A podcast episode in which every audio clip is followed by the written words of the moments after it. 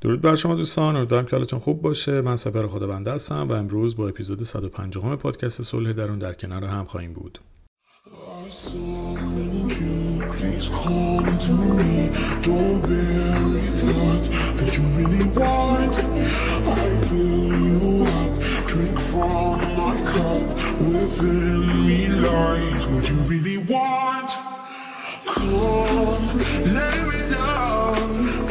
Cause you know this, cause you know this. Uh,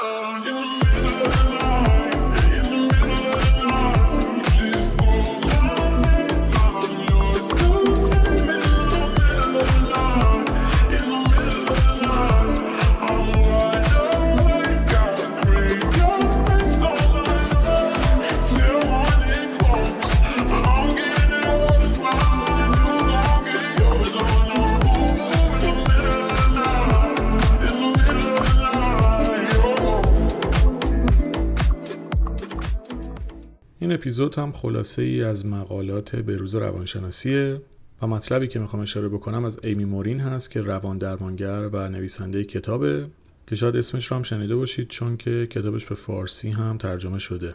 ولی امروز من می‌خوام به مقاله ای از ایشون اشاره بکنم و موضوع اپیزود یکی از مقالات ایمی مورین هست که اومده هفت روش برای مقابله با افراد سمی رو بهش اشاره کرده و یک سری تکنیک های مفیدی رو به ما ارائه می‌کنه. برای جلوگیری از اینکه افراد سمی انرژی ذهنی ما رو از بین ببرن. قبل از اینکه اپیزود شروع بکنم این نکته رو بگم. اینکه میگیم آدم سمی آدم سمی منظور یک آدم عجیب غریب و قول شاختار نیست. خیلی از اوقات خود ما آدم سمی زندگی دیگرانیم. و اول از همه باید ببینیم که آیا ما توی زندگی اطرافیانمون نقش یک آدم سمی رو داریم براشون بازی می‌کنیم یا نه. به علاوه اینکه بدونید که آدمی که سمی الزاما آدم بد و عجیب غریبی نیست. ممکنه دو نفر به هم نخورن. با همدیگه جور نباشن و افکار و رفتار و عملکردشون به نوعی رو مخ همدیگه باشه و برای همدیگه سمی بشن. یعنی وقتی صحبت از آدمای سمی میشه لزوما نباید دنبال یک سری ویژگی های عجیب غریب خاص بگردید. بلکه ممکنه یک آدمی به هر دلیلی برای این دوره زندگی شما سمی باشه. شاید همون آدم 6 ماه دیگه چنین حسی رو به شما نده ولی الان داره میده. یعنی حتی گاهی یک آدم یکسان هم در دو تا بازه زمانی متفاوت ممکنه دو تا حس متناقض رو و متفاوت رو به شما بده بر حسب شرایط روحی که شما تو اون مقطع دارین. مثلا فکر کنید یه دوستی دارید که دائم میاد در مورد مشکلات روابطش با شما صحبت می‌کنه. کاری ندارم که این کار اصلا درسته یا غلطه یا اصلا باید این کارو بکنه یا نکنه. ولی یه موقع است این موضوع برای شما قابل تحمله. ولی ممکنه دوره ای هم باشه که شما ظرفیت خودتون تمام شده و حرفای اون فشار بیشتری به شما بیاره. پس این آدم تو این مقطع ممکنه برای شما سمی بشه. یا حتی بالعکس ممکنه خودتون این کار رو با اطرافیانتون انجام بدید و خودتون نقش یک آدم سمی تو زندگی اطرافیانتون بازی بکنید. بنابراین تعریف آدم سمی بسیار تعریف سختیه. اصلا اینجوری نیست بگیم آدم سمی کسی است که فلان و بیسار. هر آدمی بر حسب شرایط خودش توی زندگی خودش ممکنه اطرافیانش به هر دلیلی توی مقطعی یا کلا برای سمی بشن بر حسب معیارهای ارزش‌گذاری که خودش داره. و شما باید معیار سنجشتون ارزش‌گذاری های شخص خودتون باشه نه دیگری. و وقتی در جایی هستید که حس خوبی رو دریافت نمی‌کنید و معاشرتی رو دارید که داره آزارتون میده اینجا جایی که شما باید آگاه بشید که شاید دارید مسیر غلطی رو میرید و نیاز به تغییر دارید. خب بریم سراغ مواردی که می‌تونه به ما کمک بکنه تا از از بین رفتن انرژی ذهنیمون جلوگیری بکنیم. مورد اول اینه که با اونها مرزهای فیزیکی تعیین بکنید. یعنی که باید تصمیم بگیرید که چقدر زمان و انرژی می‌خواید به این افراد توی زندگی خودتون اختصاص بدین. چون وقتی یک کسی برای شما سمیه ممکنه لازم باشه که برای زمانی که حتی می‌خواید باش قرار بذارید مرزهای مشخصی تعیین کنید. بنابراین محدود کردن تماس خودتون با افراد سمی می‌تونه کمک کنه که قوی بمونید و تاثیر بسیار زیادی رو روی بهتر شدن حال شما داشته باشه. مثال بزنم براتون. فکر کنید یه دوستی دارید که خیلی هم دوست خوبیه و حضورش تو زندگیتون خیلی هم مثبته. اما در مقطعی این آدم به خاطر مسائلی که داره دائم فشارهاش رو روی شما داره تخلیه می‌کنه. حالا این می‌تونه مشکل مالی باشه عاطفی باشه هر چیز دیگه و لزوما هم شما نمی‌خواد ارتباطتون رو با این آدم قطع بکنید. از غذا شما هم توی دوره ای از زندگیتون هستید که به دلیل مشکلات شخصی و خانوادگی و عاطفی خودتون کشش ندارید. حالا بماند که این دوستتون برای حل مشکلش باید به تراپیست مراجعه بکنه و شما تراپیست کسی نیستید. ولی در هر حال ظرفیتتون برای شنیدن دغدغه های عادی روزمره هم تمام شده. مثلا فکر کنید یه عزیزتون رو از دست دادید حالا دوستتون هم می‌خواد بیاد در مورد کات کردنش با دوستش مثلا صحبت بکنه. خب اینجا شما ظرفیت ندارید. در نتیجه این آدم تو این مقطع واسه شما سمی میشه. بنابراین شما اون کشش قبلی رو ندارید دیگه. پس اون صحبت ها می‌تونه آزارتون بده. اینجا جایی که شما باید یک مقدار روابطتون رو مدیریت بکنید. یعنی حتی اگه می‌خواید در مورد مشکلات هم بشنوید یا شنونده باشید باید بگید که مثلا من انقدر ظرفیت دارم. بیشتر از, بیشتر از این به من فشار میاره. لطفا یک محدوده ای رو توی قر زدن یا توی همدلی رعایت کن. موضوع همدلی هم بسیار موضوع پیچیده ایه که اولا با همه نمیشه همدلی کرد. هر جایی نمیشه همدلی کرد. تو هر موقعیتی نمیشه همدلی کرد. تو هر شرایطی نمیشه همدلی کرد. بنابراین این مرزای فیزیکی که تعیین می‌کنید در واقع احترام به خودتونه که وقتی کشش ندارید خودتون رو عذاب ندید که به زور نقش قهرمان رو بازی بکنید. پس مورد اول شد چی؟ اینکه تماس خودتون و ارتباط خودتون رو مدیریت بکنید. مورد دوم اینه که مرزهای عاطفی مشخص کنید. خیلی هم نکته جالبیه. ببینید شما همیشه نمی‌تونید مدت زمانی که با یک افراد خاصی رو میگذرونید محدود بکنید. مثلا فکر کنید که اون آدم سمیه برای شما همکارتون باشه یا استادتون باشه رئیس محل کارتون باشه. وقتی هم دارید درس می‌خونید که نمی‌خواید از دانشگاه یا مدرسه بیاد بیرون یا همکارتون رو نمی‌تونید لزوما عوض بکنید یا رئیستون رو نمی‌تونید اخراج بکنید که. پس شما مجبوری تو محیط بمونید. یعنی مورد اول اینجا وجود نداره. یه موقع در مورد دوست و آشنا و فامیل و اطرافیانی که میشه باش تعیین بکنید اون مرز فیزیکی رو می‌شد اون کاری که گفتیم انجام بدین. ولی الان این حالت نیست. شما توی موقعیتی انگار گیر کردین. پس وقتی نمی‌تونید قرار گرفتن در معرض افراد سمی رو محدود کنید کاری که باید انجام بدید اینه که انرژی احساسی رو که صرف اونها می‌کنید رو محدود کنید. و حداقل توی اوقات فراغت خودتون دیگه در مورد اونا صحبت نکنید و اجازه ندید که بیش از اندازه روی زندگی شما اثر بذارن. اگه بخوام یکم بازترش بکنم براتون منظور اینه که اون انرژی که می‌خواید صرف اون آدمو بکنید و کمتر بکنید. یعنی ذهنتون کمتر درگیرشون بشه. به قولی اونقدر بیش از حد جدیشون نگیرید که تمام ذهنتون رو پر بکنن.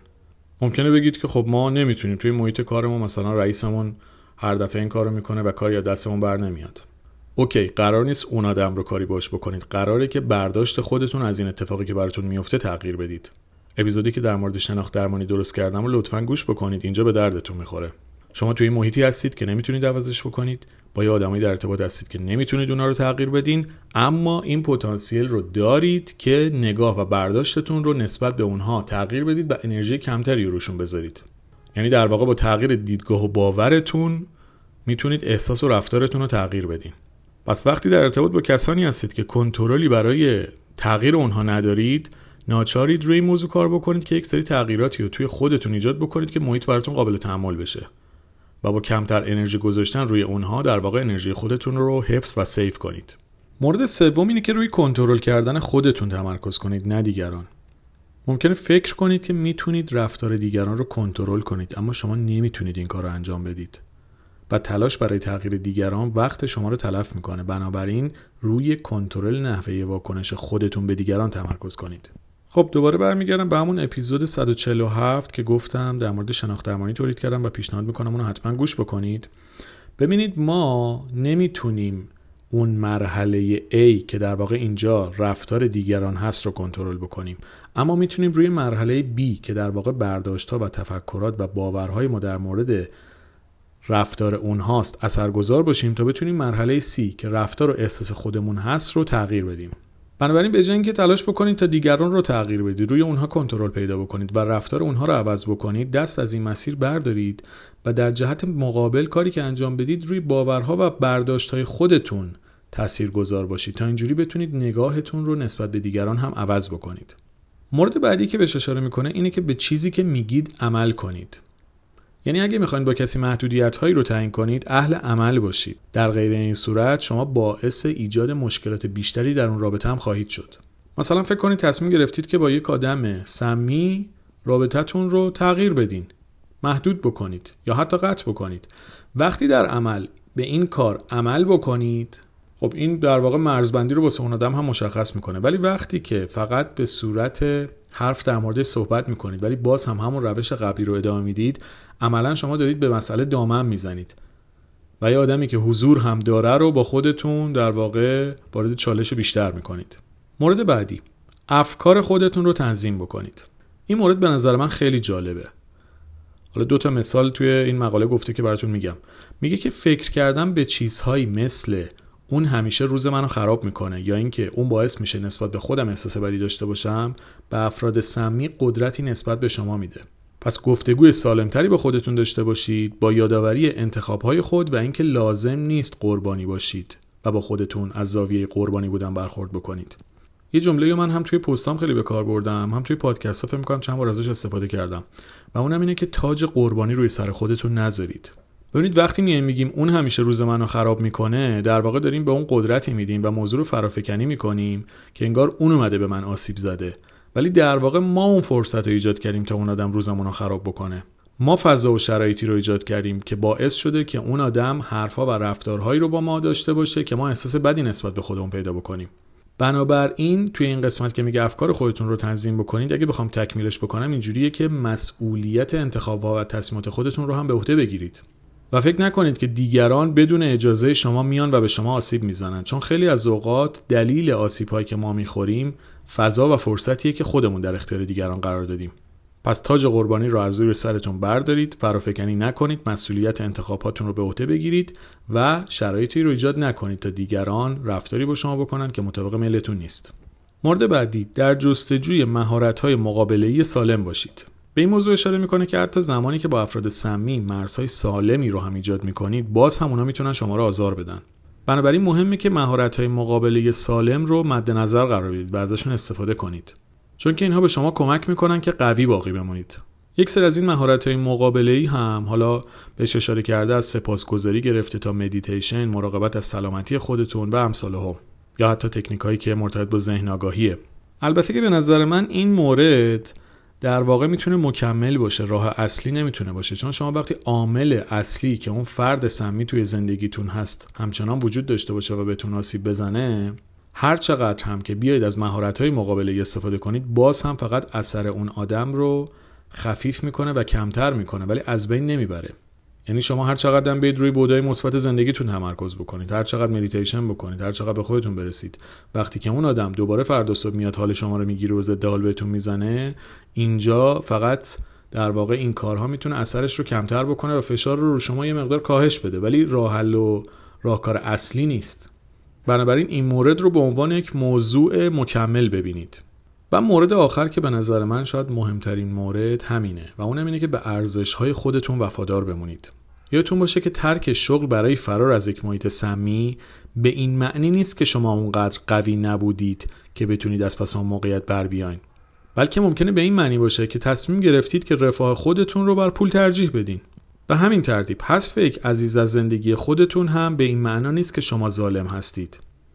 بلکه ممکنه به این معنی باشه که تصمیم گرفتید سالمترین کاری که می‌تونید برای پایان دادن به این ارتباط سمی انجام بدین رو در واقع انجام بدین. بنابراین وقتی بدونید که برای چه چیزهای ارزش قائل هستید اولویت بندی های زندگیتون هم آسونتر میشه. البته این به این معنی نیست که گاهی مرتکب اشتباه نمیشین چون که افراد سمی توانایی رو دارن که روی شما اثر منفی رو بذارن. اما مهم اینه که شما بدونید که چه ارزش هایی در زندگیتون دارید. حالا اینو می‌خوام یکم در موردش براتون توضیح بدم. ببینید یه موقع هست شما شروع می‌کنید به جنگیدن با خودتون. میفتید به جون خودتون. فکر می‌کنید تمام محیط ها رو باید تغییر بدید. تمام شرایط رو باید عوض بکنید. شما هستید که باید همه چیز رو عوض بکنید. نه واقعا اینطور نیست. خیلی از اوقات شما در یک شرایط و یک محیطی هستید که داره روح و روانتون رو آزار میده. ببینید بعضی از دوستان هستن قطعا به خاطر شرایط مالیشون نمی‌تونن محیط کارشون رو ترک بکنن. این دوستان هم براشون خیلی ناراحت هم و درکشون می‌کنم. خیلی سخته. ولی اگه این گروه رو کنار بذاریم در مورد باقی افراد خیلی از اوقات خودشون هستن که تصمیم نمی‌گیرن که یک محیط سمی رو ترک بکنن و به حضورشون تو محیط آلوده ادامه میدن. چون که فکر می‌کنن حتما باید از پس اون محیط بر بیان. چون که فکر می‌کنن قوی بودن اینه که مقاومت بکنن. چون فکر می‌کنن که اگر این کارو بکنن آدم ضعیفی هستن. واقعا اینطور نیست. شما فکر کنید یه کسی رفته تو یک جای بسیار بدبویی داره پیاده روی می‌کنه. خب این آدم نمی‌تونه اون محیط رو تغییر بده. حالا مثال اگزاجره براتون بزنم. فکر کنید یه کسی رفته توی چای فاضلاب شروع کرده به پیاده روی بعد بیاد هی به خودش بگه نه من این محیط رو قشنگ می‌کنم سعی می‌کنم بوهای بد به من نخوره. خب با چی می‌خوای مبارزه بکنی؟ با چی رو می‌خوای به کی ثابت بکنی؟ موضوع کنترل تو خارجه. و کاری که می‌تونی انجام بدی اینه که اون محیط رو ترک بکنی بیای توی خیابون را بری بری توی باغت خوش آب و هوا با بوی گلها را بری. چرا باید توی اون چاه فاضلاب را بری؟ بعضی محیط ها واسه ما این شکلیه بعضی جوا واسه ما این شکلیه. بعضی از معاشرت ها برای ما چنین حسی ایجاد می‌کنه. ما نمی‌تونیم کنترلش بکنیم نمی‌تونیم تلاش بکنیم حس خوب از اونو دریافت بکنیم. اما این توانایی رو داریم که مثل درخت توی جا نمونیم و محیطمون رو عوض بکنیم. حالا می‌خواد محیط کار باشه معاشرت باشه یا هر چیز دیگه ای اما چه موقع ما می‌تونیم این کار انجام بدیم؟ موقعی که برای خودمون و ارزش گذاری هامون در واقع اهمیتی که باید رو قائل بشیم و بهشون توجه بکنیم. پس به جای اینکه همه چیز رو بخواید به زور به خودتون تحمیل بکنید یک جاهایی تصمیم بگیرید و جای خودتون رو عوض بکنید چون شاید این بهترین تصمیم براتون باشه. قسمت دومش هم خیلی جالب بود. یه موقع از شما ممکنه به یک نتیجه برسید که با یک آدم سمی به هر دلیل نمی‌تونید معاشرت بکنید و باید مسیرتون رو تغییر بدید. از غذا میایید و این کارم می‌کنید. حالا ممکنه که ارتباطتون رو محدود بکنید یا کم بکنید یا قطع بکنید. اما اون فرد میاد به یک طریقی به شما احساس عذاب وجدان احساس گناه و احساسی رو میده که شما در واقع از تصمیم خودتون ناراحت بشید و بهش شک بکنید. اینجا جاییه که اون آدم سمیه دوباره اومده و داره عمل می‌کنه و احساسات و عواطف شما رو تحت تاثیر خودش قرار میده. خیلی هم مرحله سختیه چون که ممکنه اون آدم به خاطر کمبودهای خودش مشکلات خودش رو به هر دلیل به خاطر منافع خودش بخواد شما رو همچنان در نزدیکی خودش نگه داره. پس چه موقع شما می‌تونید از اون آدم فاصله بگیرید وقتی می‌بینید که براتون سمیه؟ موقعی که ارزش گذاری های خودتون رو بهشون وفادار باشید و معیار برای زندگی کردنتون داشته باشید که توی معیار شما بودن اون آدم مزره یعنی در واقع بیاید یکم به محیط اطرافتون نگاه کنید. آدمایی که دور ما هستن آدمهایی باید باشن که بودنشون از نبودنشون بهتره.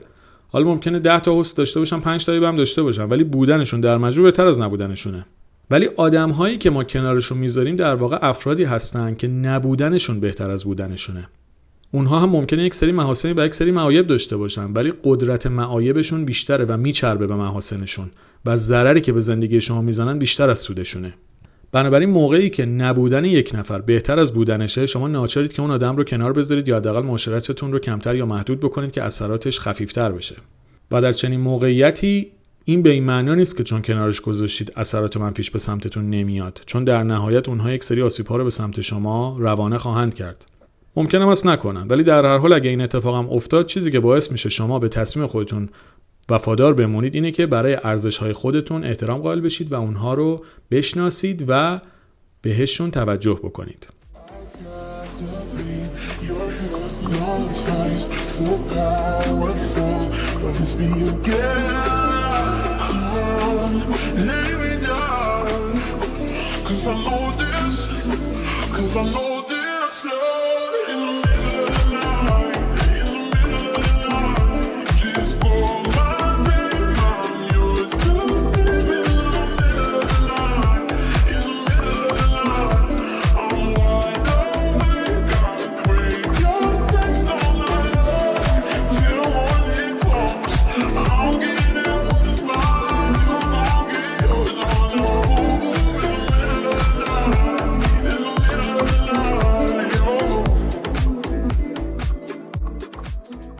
خب این هم یک اپیزود دیگه از خلاصه مقالات و مطالب به روز روانشناسی که گفتم با سبکش آشنا بشید.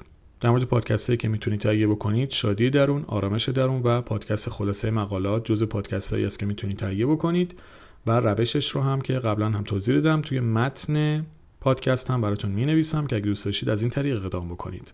امیدوارم که این اپیزود هم براتون مفید بوده باشه. با آرزوی بهترین برای تک تکتون شاد و سلامت باشید.